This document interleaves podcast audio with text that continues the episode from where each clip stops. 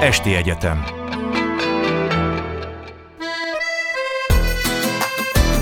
Ki merem mondani. Beszélgetések a lehetségesről.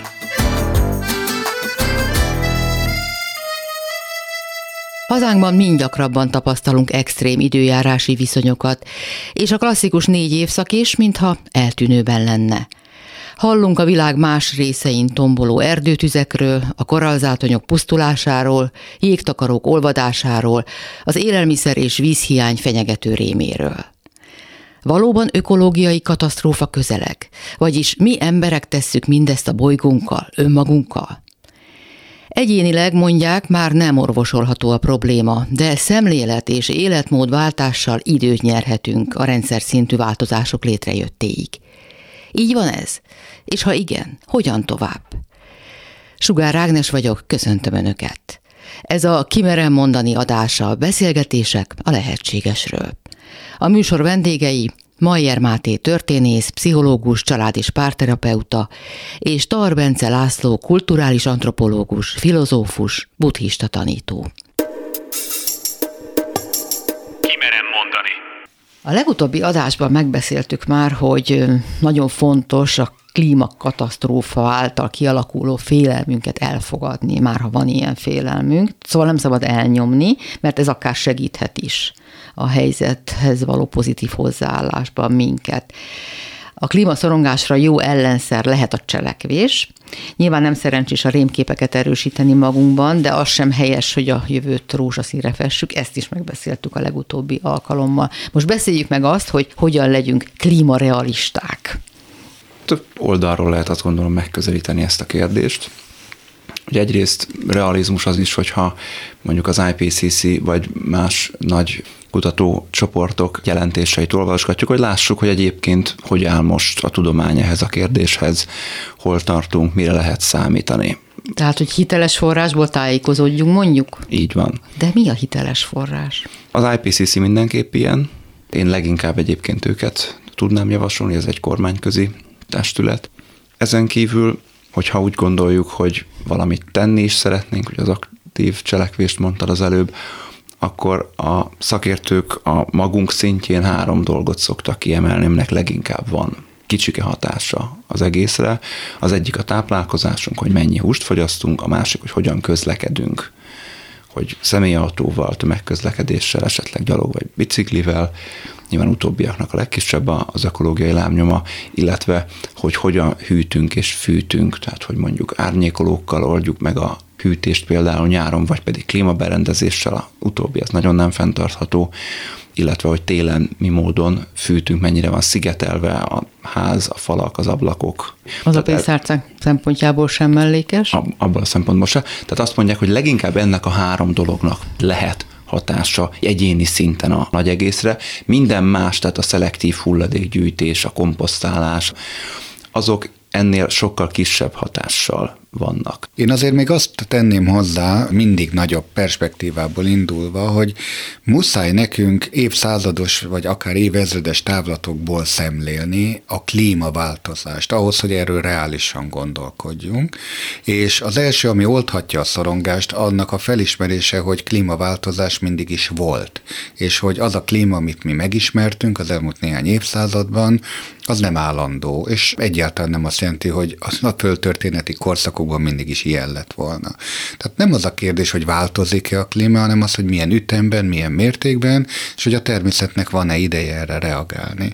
És szeretnék egy pozitív példát hozni, hogy amikor ugye detektálták az ózon rétegnek a, a fogyatkozását, és ugye megjelent az Antarktisz fölött egy hatalmas lyuk ezen a védőhálón, és akkor ugye ott az U V-sugárzás mértéke már valóban olyan mértékű volt, hogy ha emberek élnének az Antarktiszon, akkor ők egyértelműen rákos megbetegedésben megbetegednének.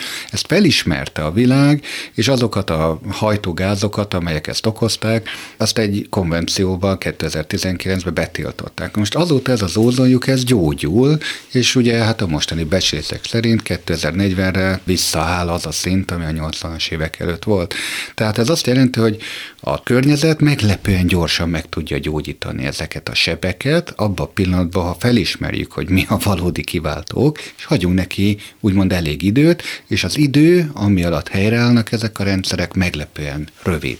Megint ugyan oda jutottunk, hogy vajon mi egyénileg elegek vagyunk-e ahhoz, hogy valódi változást érjünk el. Arról is beszéltünk a múltkori adások valamelyikében, hogy max. öt-tíz százalék az, amit az egyéni ember hozzátehet a maga módján ehhez a dologhoz, mert hogy itt rendszer szintű változásra van szükség, de azért ez az öt-tíz százalék nem elhanyagolható, úgyhogy azért menjünk bele abba, amiket mondtatok idáig. Ide tartozik az is, a felsoroltakon kívül szerintem, hogy ne próbáljunk erőszakkal hatni másokra, tehát ne próbáljuk lenyomni mások torkán a saját meggyőződésünket, és minősítgetni valakit azért, mert nem azt az életmódot folytatja, amit mi elvárnánk. Így van, ez, ez két szempontból is egyébként egy nagyon fontos kérdés. Egyrészt, ha már klímarealizmusról beszélgetünk, akkor amit már tisztáztunk, csak itt is talán ismételjük el, hogy ez az öt-tíz százalék, ez nem az egyéni, hanem a teljes népességnek persze, a hatása. Nem darabonként öt-tíz százalék. Ha én elkezdek máshogy élni, akkor nem öt-tíz százalékkal lesz kevesebb a károsanyag kibocsátás, hanem valami százezrelékekben mérhető. Jó, persze, szinttel. De hát ha mondjuk elkezdünk négy milliárdban így élni, akkor lehet, hogy öt százalékkal például. Pláne, hogyha ez a tehetősebb öt százalék, mert ugye a kevésbé tehetős négy milliárd az elhanyagolható kisebbségért felelős a szennyezésben, de hogy a realizmusban, mivel a felelősség nem egyéni szinten van elsősorban, hanem inkább nagyvállalat és állami szinten, ezáltal nem kell olyan nagyon nagy bűntudatunknak se lenni, hiszen ez nem a mi hatáskörünk, nem a mi felelősségünk, tehát nem is a mi kontrollunk. Pont ugyanemiatt nem érdemes győzködni a szomszédot vagy a családtagokat, hogy most pedig azonnal a föld megmentése érdekében változtassa radikálisan az életmódján. Egyrészt, mert ezzel nagy valószínűséggel inkább ellenállást fogunk belőle kiváltani, ellenérzései lesznek, és ha egyébként még meg is hallgatná az érveinket, akkor, hogyha próbálunk így határát lépve beleavatkozni az ő mindennapi életébe, akkor inkább ellenséges lesz, és azt mondja, hogy az egész ez hülyeség. Tehát kontraproduktív lesz a dolog, másrészt meg tényleg nem ezen a szinten dől el. Akkor egy kicsit ebbe menjünk bele, hogy vajon miért működik így az ember, hogy mindenképpen a saját meggyőződését agresszív módon akarja érvényesíteni, hiszen itt azért nem egyéni hatalmi, vagy igen, hatalmi harcról van szó. És erre mondok is egy példát, hogy miért borul ki valaki. Három millió kutya van Magyarországon, és hát ha tetszik, hanem a kutyák húsevő állatok, bár tudom, hogy már kitalálták a növényi táplálékot, amiben magas fehérje szint van, és az is egyes vélemények szerint alkalmas, más vélemények szerint nem alkalmas a kutyának. Na erről folyt a polémia egy társaságban a közelmúltban, és ott egészen vérremenő vita zajlott, hogy hogy merészelünk hússal etetni kutyát, egy néhányan, akik ezt teszik, mert hogy vannak már a növény alapú tápok is. Tehát, hogy olyan vehemens és indulatos reakciókat váltanak ki ezek a meggyőződések, amiket nem tudok mire visszavezetni. Hát ugye a kérdésedben eredetileg az volt, hogy miért ilyen az ember, hát nem az ember ilyen, hanem néhány ember ilyen, nem az egész emberi fajra igaz ez, és itt ugye visszakanyarodunk korábbi adások hitalapú gondolkodás kérdéséig, aminek lehet, hogy van valamennyi racionalitása, mint ahogy az előbb említettem, ugye a húsevés az erősen összefügg a metán kibocsátással, ami a széndioxidnál, ha jól emlékszem, nagyobb a százszor erősebb üvegházgáz, viszont sokkal hamarabb lebomlik, az legalább jó hír. Szóval, hogy ilyen értelemben van egy ilyen relevanciája, vagy a másik oldalról ugye van ez a moralitás, hogy akkor az állatokat kínozzák, amikor ugye tenyésztik őket, hogy olyan borzasztó körülmények között vannak tartva, és hogy így nem lehet bánni élőlénytársainkkal. Mind a két szempontot lehet érteni, amikor ezt valaki nagyon vehemensen képviseli, akkor az biztos, hogy egy morális érzelmi alapú, egy hitalapú megközelítés lesz, és azt érzi, hogy neki igaza van, és fontos is, hogy ezt az igazát mindenkivel megossza, mert attól lesz majd jobb a világ. Érdekes, én mindig azt gondolom, hogy valaki nagyon agresszívan lép fel, akkor ott valahogy még sincs rendben ő azzal a kérdéssel. Az előbb azt a kérdést tetted föl, hogy honnan lehet reális képet alkotni egyáltalán erről a klímaválságról, és hát ugye elhangzott, hogy hát ugye vannak természetesen tudományos igényű tanulmányok erről, de hogy nagyon erősen politikailag befolyásolt azért az, hogy milyen színbe tüntetik fel ezeket az eredményeket, és a legtöbb ember valójában félretájékoztatott. Tehát azért ezt tudni kell, hogy ez a félretájékoztatás, ez milyen politikai célokat szolgál. És minden ember ezekből a részinformációkból hitbéli meggyőződéseket kovácsol, ahogy az előbb a Máté mondta. És az embereket nem a valóság érdekli, hanem az a hitbéli meggyőződés, amihez ő a saját értékrendje alapján kapcsolódni kíván, és az emberek szeretnek szorongani. Bármilyen furcsa, van egy szenvedésvágy az emberek. Az élethez való viszonyunk, ha én most így mélyebbre nézek, a legtöbb ember esetében egy negatív beállítódást tükröz. Ezt hozzuk magunkkal, néha mint szenvedésvágyat. De várjuk, ez, hogy valami rossz történik. Várjuk, hogy valami rossz történik. Tehát van ez a katasztrófa éhség az emberekben. Ha megnézzük az amerikai posztapokaliptikus filmipart, például a disztópiákat, hogy mindenáron a világ összeomlik, elpusztul, az emberek zombivá változnak, vagy ha nem zombivá, akkor a társadalom felbomlása után megölik egymást, és minthogyha vágynánk ezt, hogy valami váltsa ki, mint egy ilyen mozgatórugó ezt az állapotot, ahol végre egy kaotikus rendezetlenségbe kvázi meg lehet tisztítani ezt a földet mindenki mástól.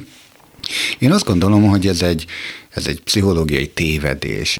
Nagyon sok minden erősíti ezt a képletet, és a klímaválság is csak egy apropó, tényleg egy kapaszkodó sok ember számára, hogy ellenséget gyárthasson magának, megint a környezetben élőkből, és ez vezet el ahhoz, amit úgy nevezünk, hogy akár kicsibe, akár nagyba, hogy ökoterrorizmus, hogy ha valaki nem szelektálja a szemetet a szomszédunkban, vagy túl gyakran nyírja a füvet, akkor őt ellenségnek kiáltjuk ki. Abban azt hiszem soha nem fogunk egyet érteni, hogy a, az embernek lenne szenvedés vágya. Én azt hiszem, hogy a, a posztapokaliptikus szisnek a, a romantikája, ami a popkultúrában megjelenik, az talán arra egyfajta válasz, hogy ebben a társadalomban nagyon sokan érzik rosszul magukat.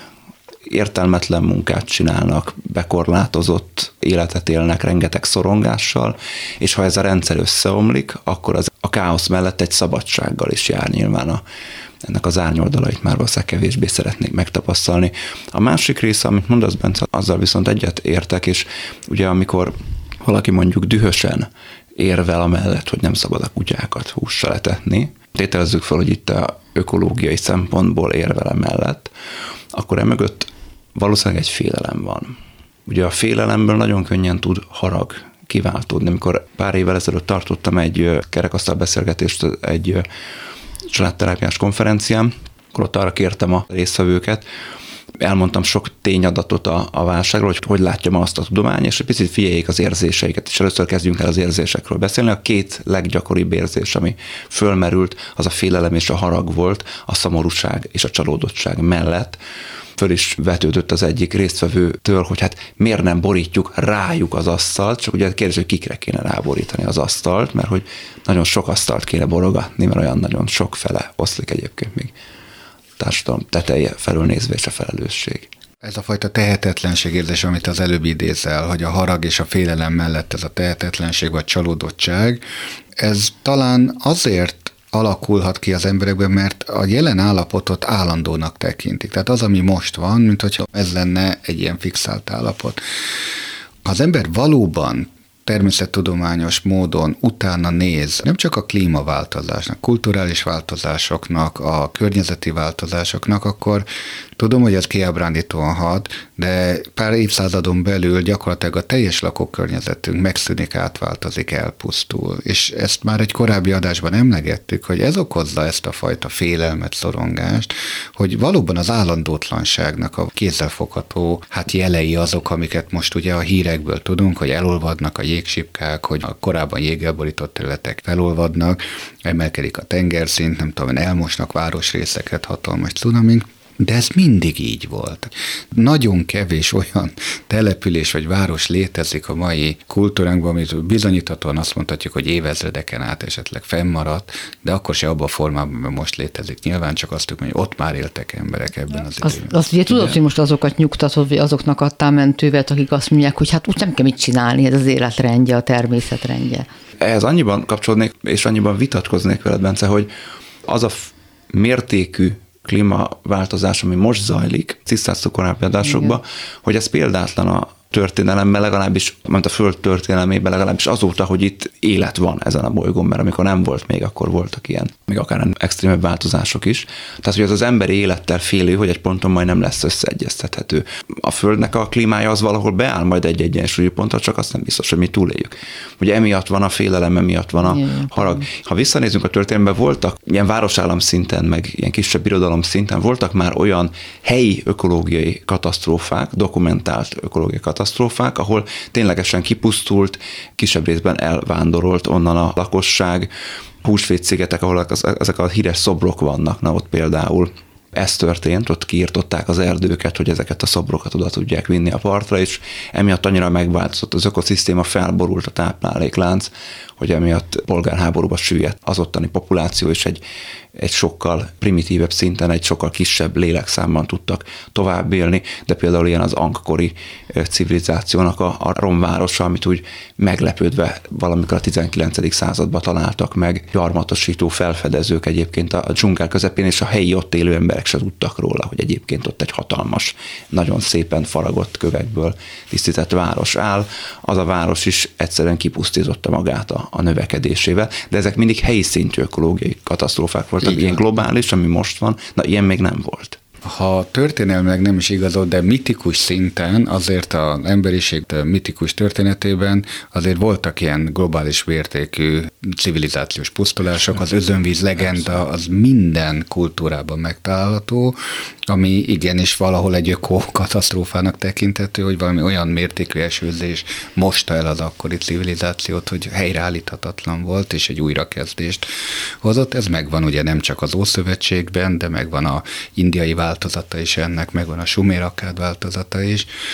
Tehát elképzelhető, hogy volt azért már egy ilyen, ha így gondolkodunk erről.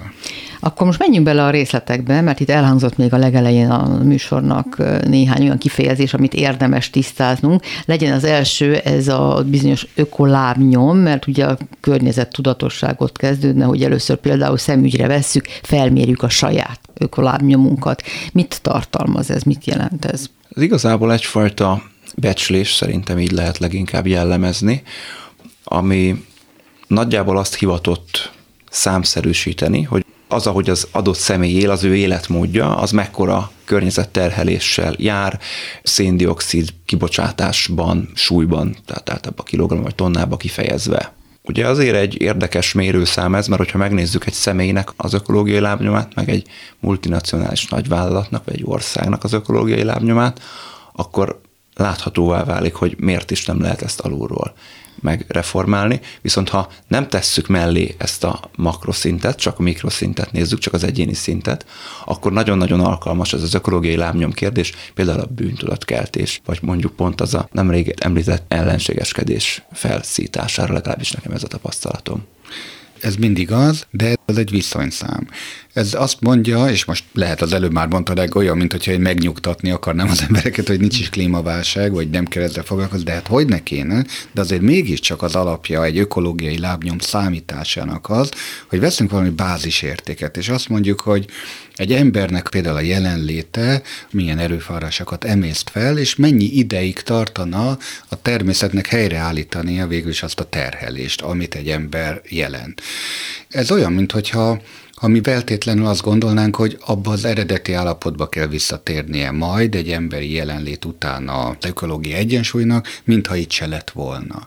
Hát erre megint csak vannak számítások, hogyha most hirtelen összes ember eltűnne erről a földről, tehát megszűnne mindenféle környezeti terhelés, amit az emberi jelenlét okoz ezen a bolygón, meglepően hamar helyreállna az egyensúly, állítólag négy-ötszáz év közé teszik azt, feltéve, hogy minden emberi tevékenység megszűnik ezen a bolygón. Hát akkor ez lesz a megoldás. Végül is ide jutunk, de azért érdemes ebből is egy kicsit belemenni, mert nagyon érdekes, hogy ezerkilencszázhatvanegyben egy ember ökológiai lábnyoma még csak nulla egész nyolcvannyolc század hektár volt, és ez napjainkra elérte a két egész kettő hektárt. Magyarországon egy lakos ökológiai lábnyoma három egész hét hektár. És a Földön minden emberre csak egy egész nyolc hektár terület jut. Hát, meglehetősen túlterjeszkedünk. Nyilván az, hogy sokkal technológiai intenzívebb életet élünk ma már, mint a hatvanas években. Ezt nem szoktuk általában talán így végig gondolni, de hogy mondjuk amikor kilencvenben kitűzte Magyarország azt, hogy utolérni Ausztriát, a kilencvenes Ausztriát nagyon régen utolértük, csak közben Ausztria is ment előre, legalábbis technológiai értelemben. Ez a technológiai intenzív életforma, ez borzasztóan energiaigényes. De ezt azért is nem az átlag emberek felől érdemes megfogni, mert nem arról van szó, hogy hát a kapzsi fogyasztók itt gátlástalanul habsolva mindent fölhalmoznak és megvesznek, hanem pont fordítva. Tehát van egy túltermelés, ami akkor is van, hogyha egyébként nincsen akkora fogyasztás, és mi eldönthetjük, hogy ezt utólag megfinanszírozzuk-e, vagy pedig nem. Vagyis megvesszük-e, vagy sem, élünk vele, vagy sem. Így van, de azt akkor is legyártják. Amit a Máté mond, ez a kulcsa végül is ennek az egész folyamatnak a megfordításához, hogy ezt a fajta esztelen túltermelést, ezt a fajta energiapazarlást, amivel jelen pillanatban élünk, ez tényleg csak a fogyasztáson keresztül lehet megfogni, hogy nem fogyasztjuk el azokat a termékeket, amelyeket ez az erőszakos jelen pillanatban, ugye fogyasztáscentrikus, industriális termelés előállít számunkra, de nincsenek a javak nagy részére szükségünk, amelyekkel túltereljük magunkat és ezáltal a környezetet. Ez egy hamus illúzió, amivel folyamatosan bombáznak bennünket, hogy neked ezt szerezni kell, és ez a szerzésvágy nagyon hamis énképet épít, és hát minden ember rájön egy idő után, hogy teljesen felesleges ezekkel az anyagi javakkal körbevennie magát, mert nem ez a valódi értékhordozó. Hát igen, hogyha már eljut valameddig, de ha mondjuk a lehetőségei nem adottak, akkor mégiscsak ebben él, hogy menni előre, fogyasztani, halmozni. Nagyon sokan itt ragadnak. Hát hagyj hozzak egy személyes példát. Én kulturális antropológusként egy benszülött törzsnél végeztem a terepmunkámat még a kilencvenes évek végén, akik inkább politikai okokból, de egy elzárt rezervátum területén éltek, és csak akkor nyitották meg a kilencvenes évek közepén ezt a területet látogatottól. Az Celebes szigetén volt egyébként, Indonéziában, egy felföldön, amit úgy hívnak, hogy Tana Toraja, és hát mikor megnyílt ugye ez a terület, akkor nyilván a kereskedelem megérkezik oda, és hozzák ugye a könnyen fogyasztható, olcsó áru cikkeket, hiszen nagyon a helyieknek olyan az állatokon kívül más kereskedni való árucikke nincsen. De hát mik a legnépszerűbb tárgyak, ami mindenhol megjelenik a legeldugottabb dzsungel falujában is? A műanyag vödör, mert hogy az könnyebben megszerezhető, mint fából kifaragni bármilyen vízhordóedényt, és meglepő módon a farmer nadrág. És az az érdekes, csak hogy mondjam ezt, hogy ott valóban elindul egy kulturális nevelés, ami ezeket a helyieket megtanítja, hogy neked mire van szükséged, mik a gazdagságnak a jelképei, a szimbólumai, és kicsit követvén ennek a törzsi kultúrának az alakulását, már tíz-tizenöt év alatt elindul az a tendencia, hogy a következő generáció már nyugati ruhákat akar viselni, leteszi a helyi viseletet. Ebbe látják a modernizmust. Hát mi ezt már rég megtettük. Máté előbb Ausztriát mondta, hogy mi Ausztriát akarjuk utolérni, Ausztria nem tudom kit akar utolérni, az az ország még valakitől akar érni. Mindig van egy gazdagabb, egy jobb, egy technicizáltabb, a mennyiségi szemlélet, a minőséggel szemben.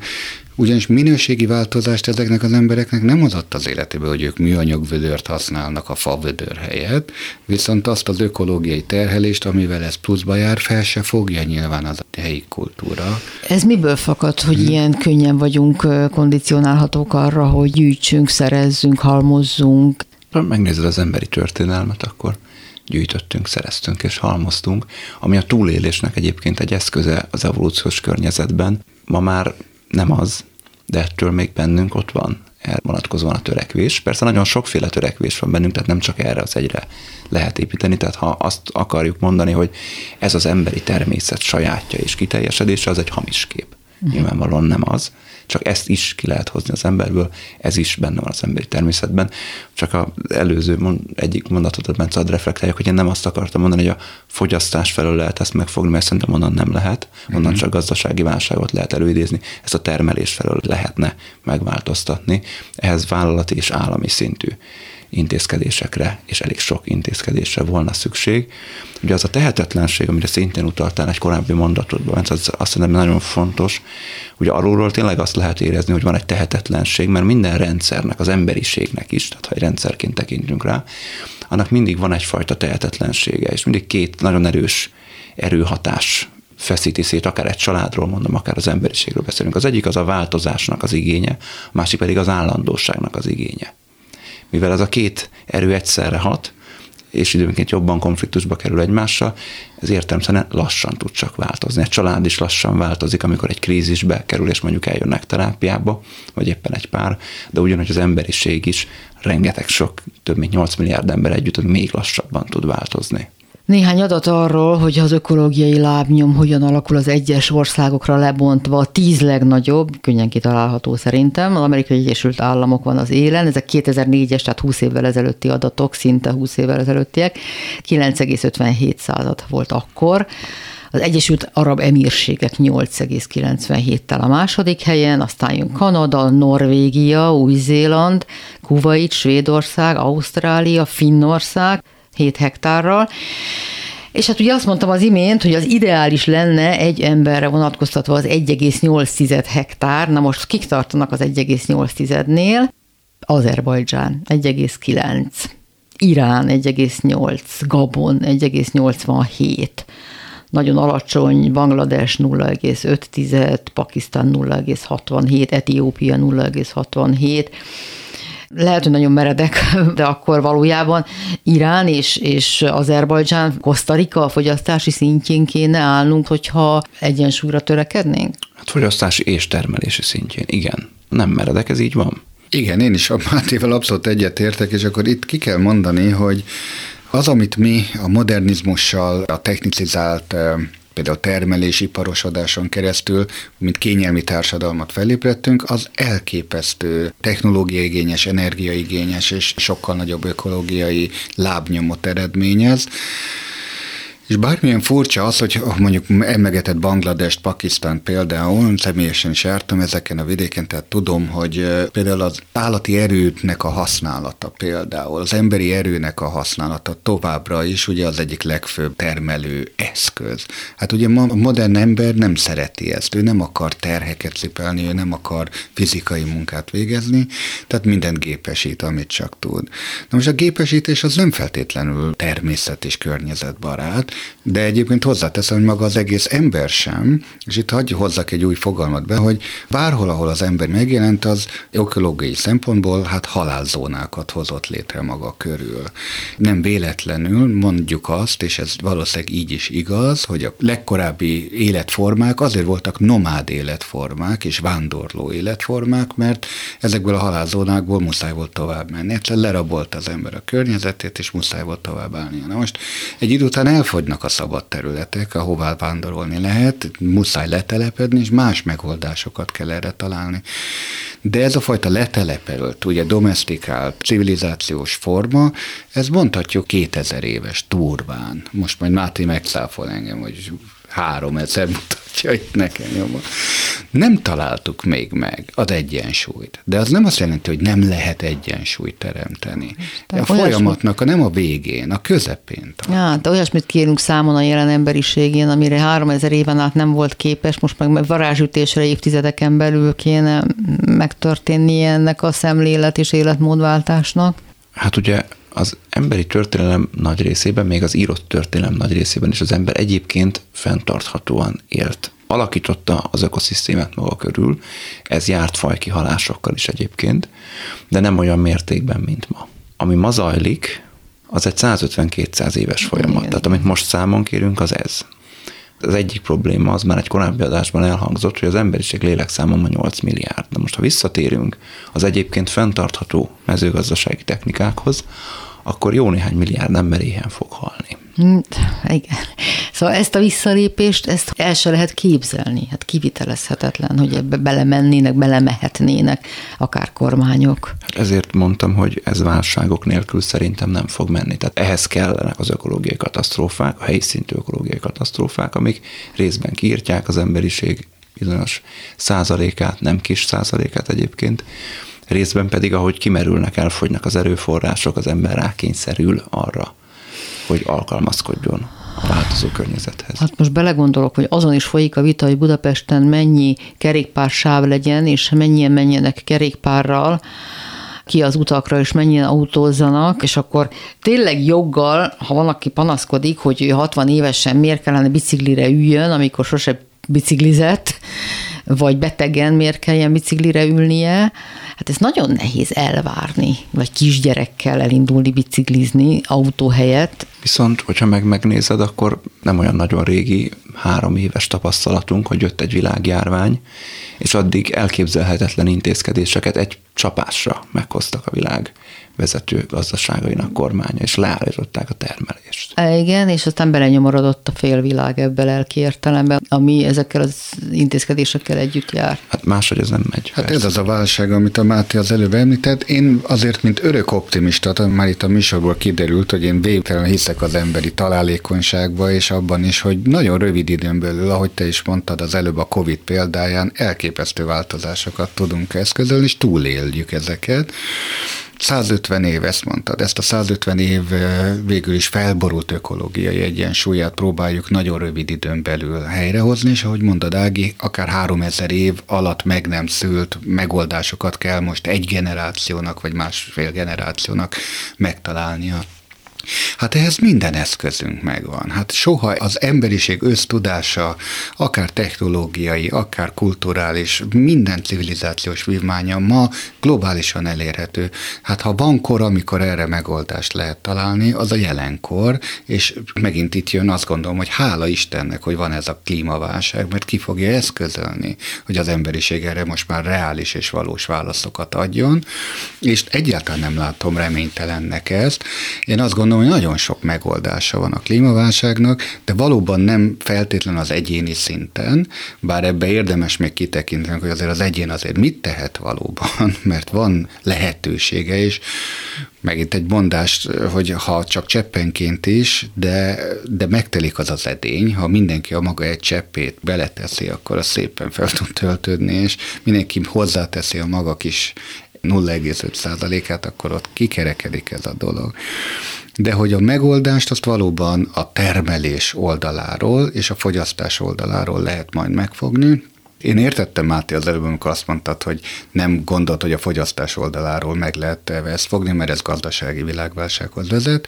Én azt gondolom, hogy nem lenne a gazdasági világválsággal baj, sőt, ez egy szükséges, ahogy mondjuk a válság, ami el kell, hogy következzen, és igen, abban egyéni szinten rengeteg személyes áldozat lehet akár, de még mindig talán ez a kevésbé fájdalmas, mint amikor valódi természeti katasztrófák fogják ezt kieszközölni. Emberek moralitása, belső iránytűje változzon. Igen, csak azt is tudjuk, hogy az ember többnyire akkor hiszi el, amikor a bőrén tapasztalja. Ezt a történelem ezerszer bebizonyította, hogy a legrosszabb is akár utolérheti. Igen, az egyik gondolat, hogy a gazdasági válság valószínűleg kikerülhetetlen. Arra utaltam csak, hogy ha csak a fogyasztás változik meg, de a termelési oldal nem, akkor a gazdasági válságnak a megoldása legalábbis rövid távon ugyanaz lesz, mint az eddigi gazdasági válságnak, hogy lehet visszatérni ez a túltermelő, túlfogyasztó rendszer. Ez amíg fölülről nincsen meg az akarat arra, hogy akkor ez másképpen működjön, addig ez nem fog tudni változni. Ugye a játékelméleti szempontból mi most nagyjából abban, mint emberiség, most nagyjából abban a helyzetben vagyunk, amikor a terrorista osztag eltérít a repülőgépet, és repül a telestadion felé, ahol nem tudom, a, akár megdöntőt játsszák. És akkor mögötte megy a vadászpilóta, és akkor el kell dönteni, hogy a gépet lője ki, és meghaljanak az utasok, vagy ne lője ki, ezt belevezeti a stadionba, akkor is meghalnak az utasok, de még nagyon sok ember a stadionban. Tehát, hogy mindenképpen fájni fog.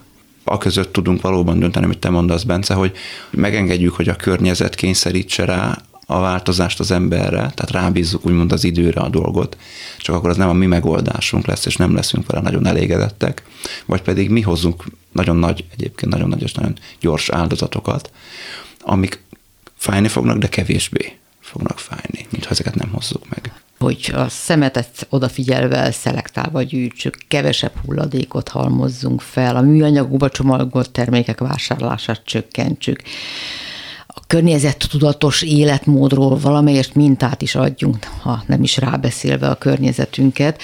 Tehát ezek már olyan fajta odafigyelés és belső fegyelmet kívánnak, ami nem sok ember sajátja, vagy az emberek többségének azért nem sajátja, és ez még semmi, nyugodtan mondhatjuk azt. Ott van a tájékozódás, a környezet tudatos szemlélődés a világ dolgaiban, és akkor most egy elég nagy témát hozok be, Ahogy egyre több figyelmet kap a környezettudatosság, a környezetszennyező tevékenységet folytató vállalatokra is egyre nagyobb a nyomás.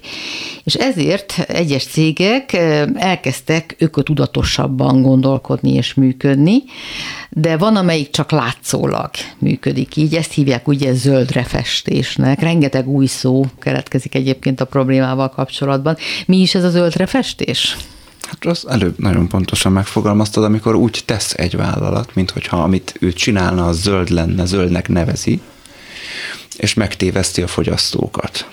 Erre nagyon-nagyon sok példát lehet hozni, mondjuk az ilyen fast fashion, olcsó, nagy mennyiségű ruhákat előállító nagy cégek, azok bevezették a zöld márkáikat, amikre olyan kifejezéseket használnak, egy fenntartható, fenntartható forrásból, még jogilag nem bevizsgált, vagy nem definiált fogalmak, ezáltal ők nyugodtan használhatják ezeket, és még csak meg se tévezték legalábbis jogilag a fogyasztókat, mint ilyen márkaneveket, de az nem teszik hozzá, hogy hány százalékban fenntartható alapanyagból, és hát általában nagyon-nagyon elhanyagolható, mert különben nem tudnák olyan olcsón adni ezt a sok egyébként nagyon rossz minőségű ruhát. Tehát tulajdonképpen a népszerűség növelés és a haszonnövelés a cél ezzel. Persze, persze. Én azt gondolom, hogy mindig van egy, ennek a zöldre festésnek egyébként egy pozitív, meg egy negatív hatása is. A, a pozitív az, hogy valóban kicsit elgondolkodtatja, ha már most ezt a fast fashion-t emlegeted, hogy gyorsan elhasználható ugye öltözködés, hogy ma valóban egy általános igény a legtöbb emberben, hogy két évente lecserélje a ruhatárát. Mondjuk az, hogy legalább ne kidobd a szemétbe, hanem mondjuk vidd vissza egy áruházba, ahol megpróbálják azt újra felhasználni. Ez egyébként valójában inkább arra késztet egyfelől, hogy akkor ha már oda visszaviszed, akkor ott vásárolj ugye magadnak újat, vidd vissza akárhányszor, amikor csak akarod, vidd vissza fél évente, három havonta, két havonta, egy naponta, egy hetente, egyre olcsóbb, egyre silányabb minőség, egyre eldobhatóbb, de már nem kidobod, hanem visszahozod, de ez így egyre nagyobb fogyasztásra, és ezáltal egyre nagyobb termelésre ösztönöz. Tehát visszafelesül a végső soron, mert nem azt mondja, hogy vegyél magadnak egy tartós ruhaneműt, amit még tíz évig tudsz hordani, hanem azt, hogy váljon szokásoddá akár negyed évente, már nem két évente cseréled, negyed évente lecseréled az összes ruhádat, mert hozd vissza hozzánk, majd mi újra hasznosítjuk helyetted. Ugyanilyen egyébként, amikor például a szállodában ki van írva, hogy ők környezettudatossági okok miatt javasolják, hogy ne naponta kérd a törölköző cserét. Hát ez is csak egy kis felszíni látszat intézkedés. Persze, ettől ők nagyon környezettudatosak.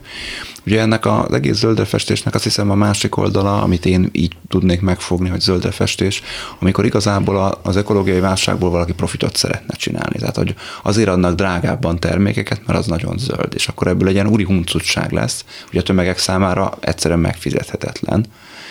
Mondhatnánk az elektromos autókat, ami egyébként nem olyan nagyon fenntartható, erről már elég sok tanulmány van, egy kicsit fenntarthatóbb, mint a belső égésű motoros autók, de nem sokkal. Ha meg azt is mellé vesszük, hogy ki kell építeni hozzá egy komplett infrastruktúrát, akkor már lehet, hogy mindjárt nem is olyan jó ez környezeti szempontból, hogy ebből nagyon sokan, és egyébként államok, kormányok szintjén is kvótakereskedelem kérdése, ilyen ugye a szén-dioxid kvóták kereskedelme, azt arra vezették be, hogy akkor ezzel majd megdrágítják ugye a környezetszennyező magatartást, és akkor majd arra ösztönzik a cégeket és az államokat, hogy azok minél inkább fenntarthatóak legyenek. Na hát ez nem annyira jött be, viszont ezzel rengeteg pénzt lehetett mozgatni a világban, hm. és rengetegen tudtak ezen profitálni.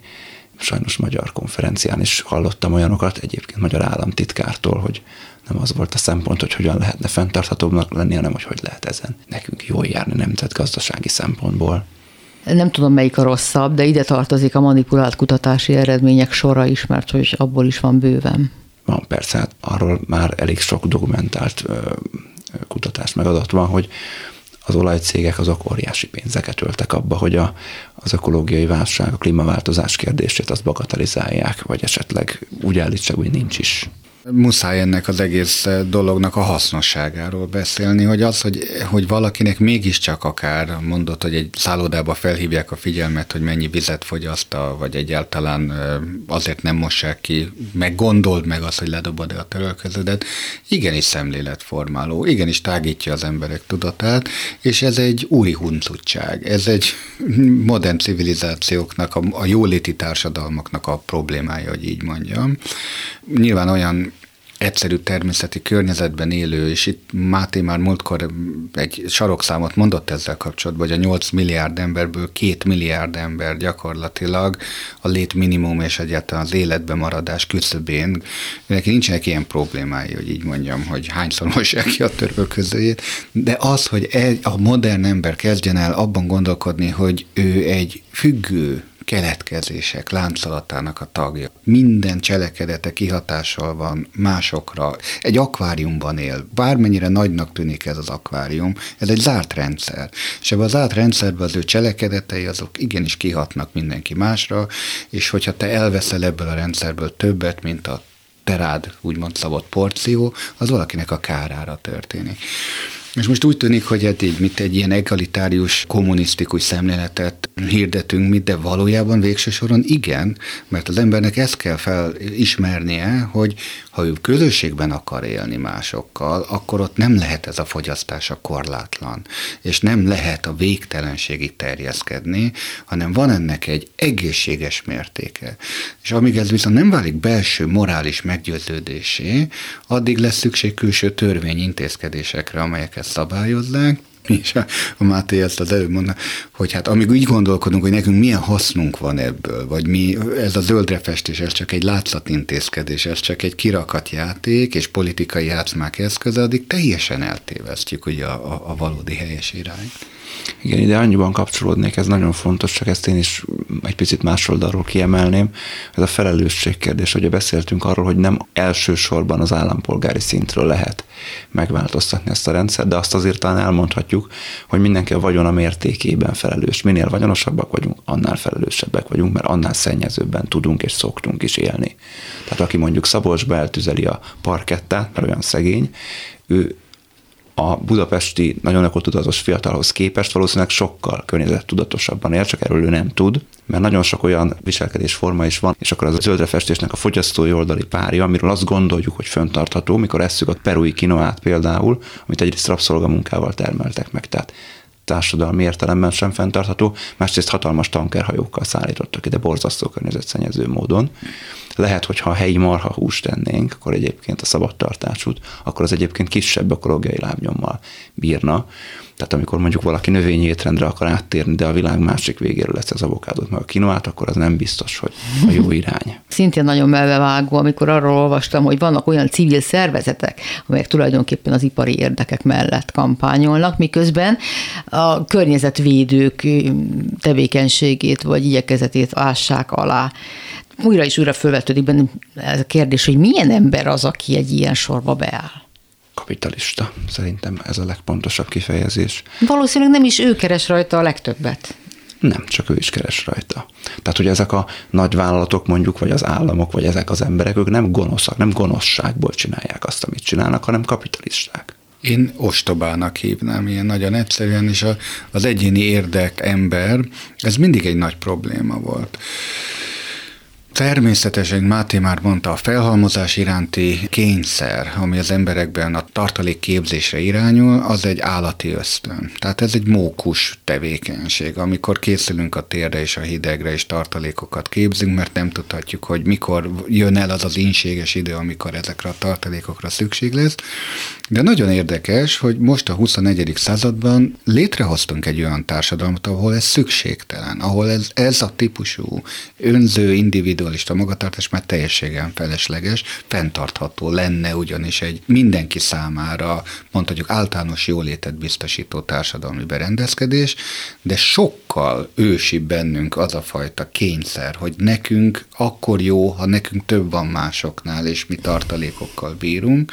Hát ezen viszont én azt gondolom, hogy csak szemléletformálással lehet változtatni, és valódi önismerettel, ami felismeri azokat a pszichés kényszereket, amelyek ezek mögött vannak, hogy miért van ez a fajta önzés és individualista gondolkodás. Jó, hogy visszafordítottad önmagunk felé a kérdést, mert hiszen önvizsgálattal kezdődik az egész, de azért ebbe a körbe tartozik a, hogy már sokszor mondtuk, a tájékozódás is, visszatérve még mindig erre a zöldrefestésre, az álzöldeket honnan tudjuk megismerni, honnan a legegyszerűbb beazonosítani? Nem lehet mindig nyomozni mindenki után? Hát egyrészt nem lehet. Nem tudjuk. Tehát, hogy megbízhatunk mi a különféle ökocímkékben, hogy hát, hogyha majd azok garantálnak tényleg valamit. Ez egy bizalom, egy társadalmi bizalom kérdése. Itt is arról van szó, amit ugye Bence már behoztál, hogy egy ilyen borzasztóan függő, nagyon összetett, komplex rendszerben élünk mi ma itt nyugaton legalábbis mindenképpen. Nem ismerjük a termelőt, a termelés körülményeit, az ideszállítás körülményeit, tehát fogyasztói oldalról jobb esetben megbízhatunk, hogy a hatóságok ezt ellenőrizték, hogy a mögött tényleg az van, ami rá van írva. Ha az van mondva, hogy mondjuk az élelmiszer vegyszermentes, akkor az tényleg vegyszermentes, de ennél nagyon sokkal többet igazából nem nagyon tudunk tenni. Ugye a zöldrefestést egyébként másrészt onnan lehet fölismerni, hogy ha pénz van belőle, akkor az nagy valószínűséggel zöldrefestés, mert ami tényleg föntartható, abban nincsen pénz. Pont ez is vele a baj. Honnan ismerhetjük fel az ázöldeket?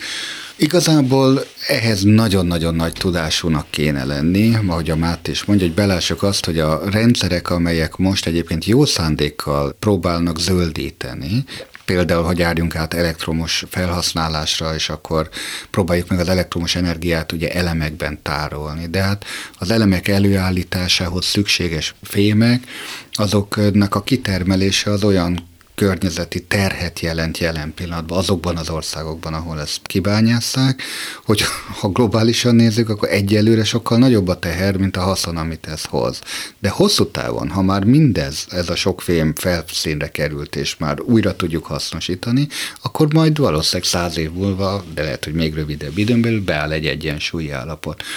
Tehát átmeneti állapotok vannak. Régi dolgokról, mire az újra átállunk, ehhez idő kell, és addig most nagyobb a környezet, környezeti terhelés, később meg lehet, hogy kevesebb lesz.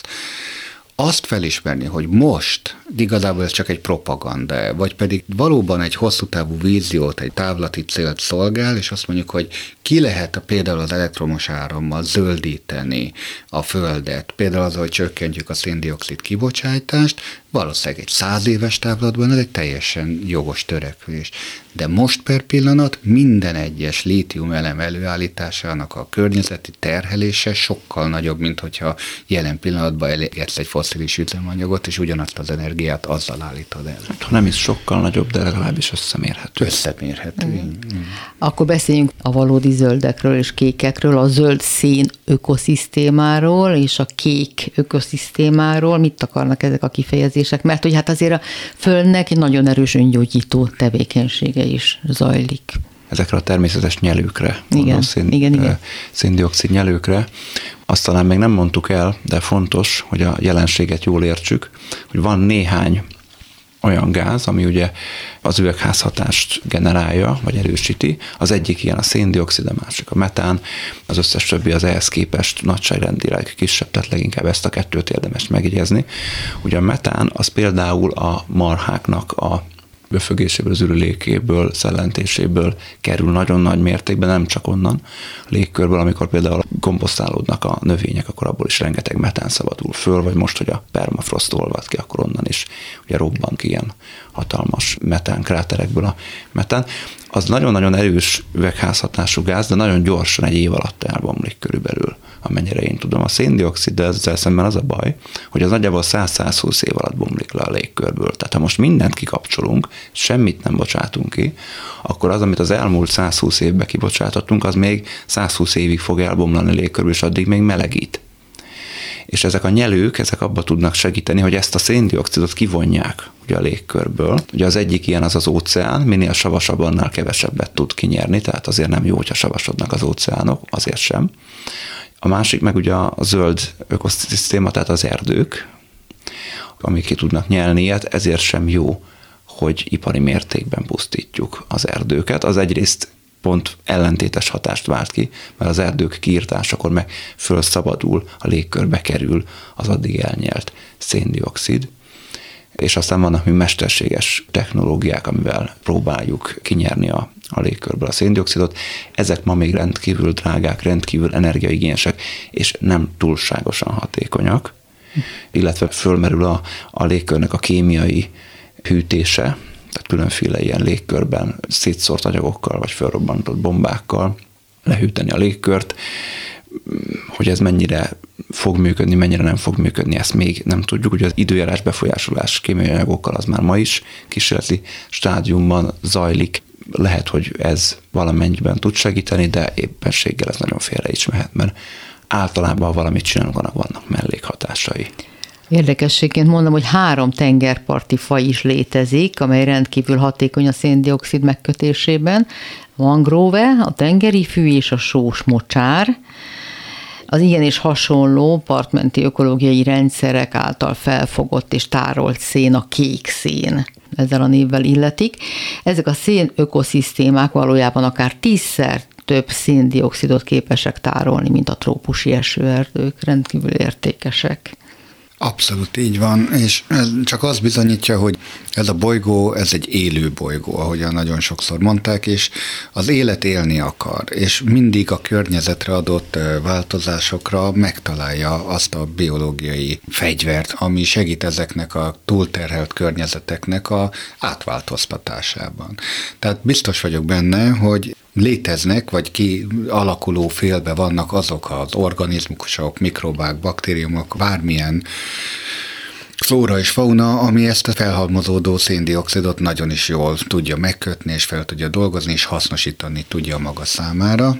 Kérdés az, hogy adunk elég időt a bolygónak arra, hogy erre tudjon választ adnia. Ugye itt már a múltkori adásban elmondtuk, hogy nem a változás, hanem a változás üteme az igazi probléma, hogy a mértéke és az üteme az túlságosan gyors, és nem tudja a természet ezt a maga ütemében követni.